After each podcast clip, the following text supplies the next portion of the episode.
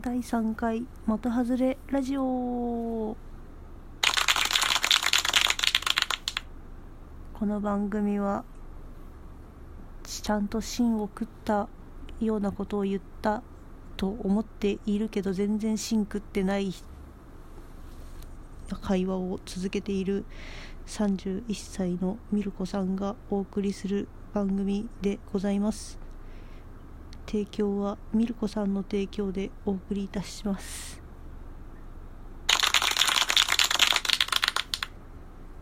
ということでねオープニング全然決まってないんですけど。いやー1回目と2回目ね聞き直したんですよ。そしたらね私「で」が多いですね「で」であのつなげていることが多いなと思いました。あと連打ありがとうございます。ハートとかネギとかあと顔文字のやつとかありがとうございます。ウエストランドの半分の数まで行ってて ちょっと引きました。引きましたじゃないな。えこんなにみんな連打してくれるの？って思ってちょっと嬉しくなりました。ありがとうございます。自分ではね連打とかできないのでこれはもう自作自演ではないということで。であなんかすごいあんちゃんがこっちを見ている。あんちゃんっていうのは私の飼っている猫です。昨日からねなんかくしゃみ過去最大のくしゃみをしていたのでちょっと心配なんですけど今ホットカーペットがね通販で届きまして。猫ちゃん用のホットカーペットがそこに寝っ転がっております。どうしたのあんちゃん？なんかあった？なんもないか。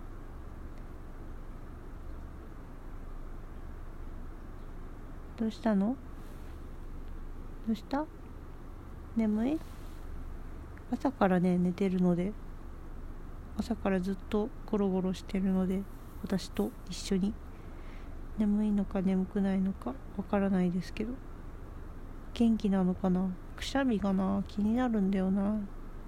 ただ鼻むずむずしただけだったらいいんだけど。てなわけでですねえっと昨日の第2回の感想とかをいただきましてですね。いやもういただけるとは思ってなくて。嬉しい限りでございます。ありがとうございます。それでえっとその中でみかんの嫁さんがフリーター機についてよかったら話してくださいっていう風に言っていただいたのでフリーター機のことについて話したいと思います。第2回でちょっと話したんですけど私は新卒でフリー新卒で入社はしてなくて大学を卒業してフリーターになってそっから名古屋に出てきてで名古屋で今の会社にアルバイトから入って正社員になったっていう経緯なんですね。なので新卒カードを全く使わずもったいないことをした人間なんですけど新卒の時はですねちょうど2010年で就職氷河期って言われた言われてた時なんですよ。なのでね周りでも就職決まるのが冬とか頑張ってでも冬まあエフランだったってこともあるんですけど冬とかにやっと決まったとかで全然決まってないとか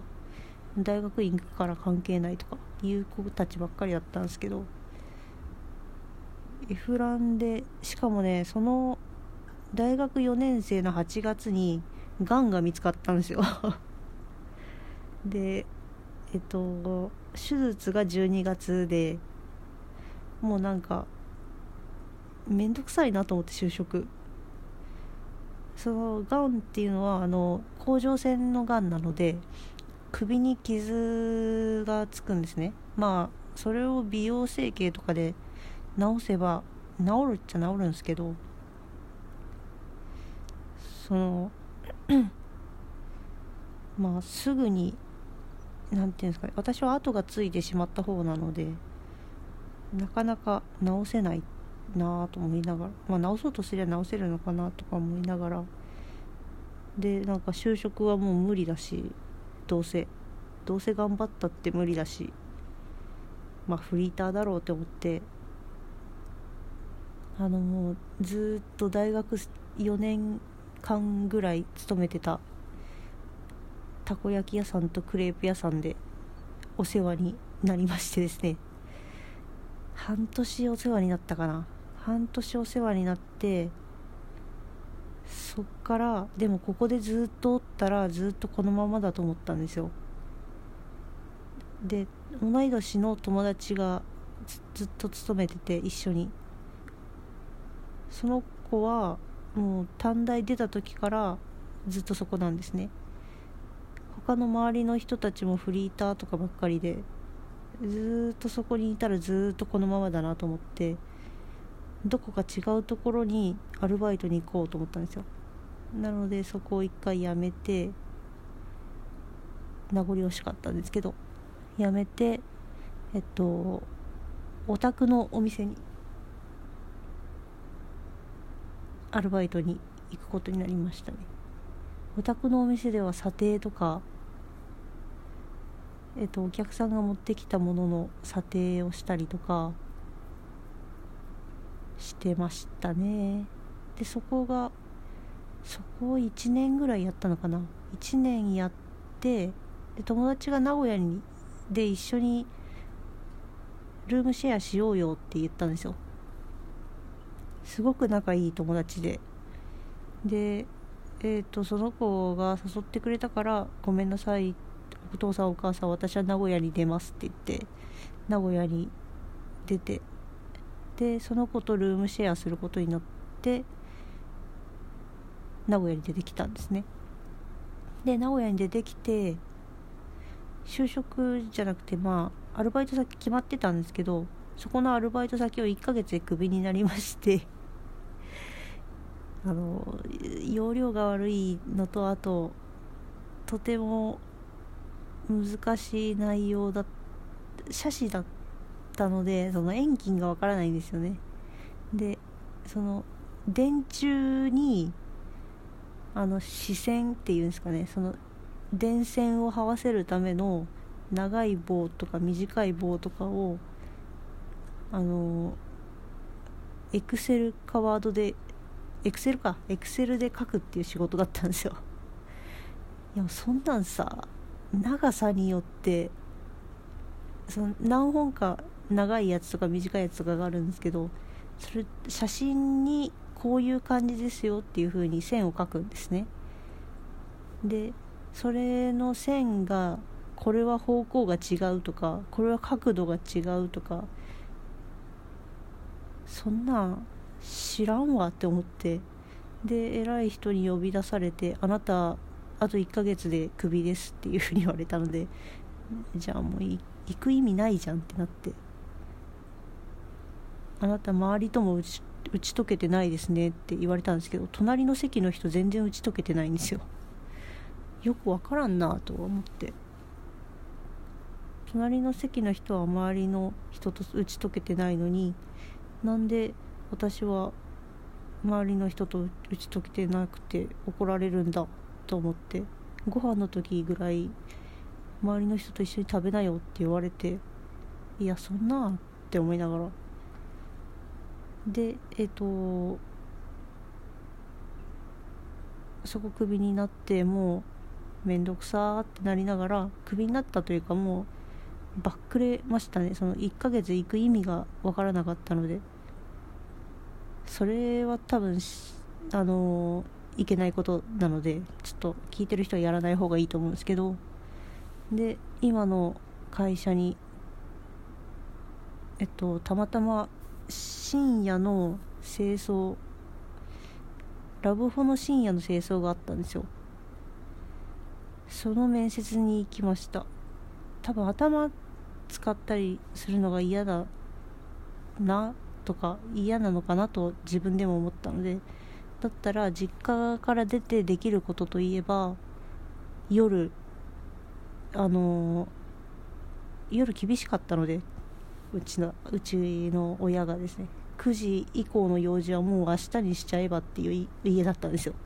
なので深夜に夜出かけれる仕事って楽しそうじゃんって思ってでそのきっかけそれだけであの応募したんですけどそしたらあなたフロあなた掃除じゃなくてフロントの方がいいねって言われてフロントをやることになりました。ね。でまあいろいろあってあの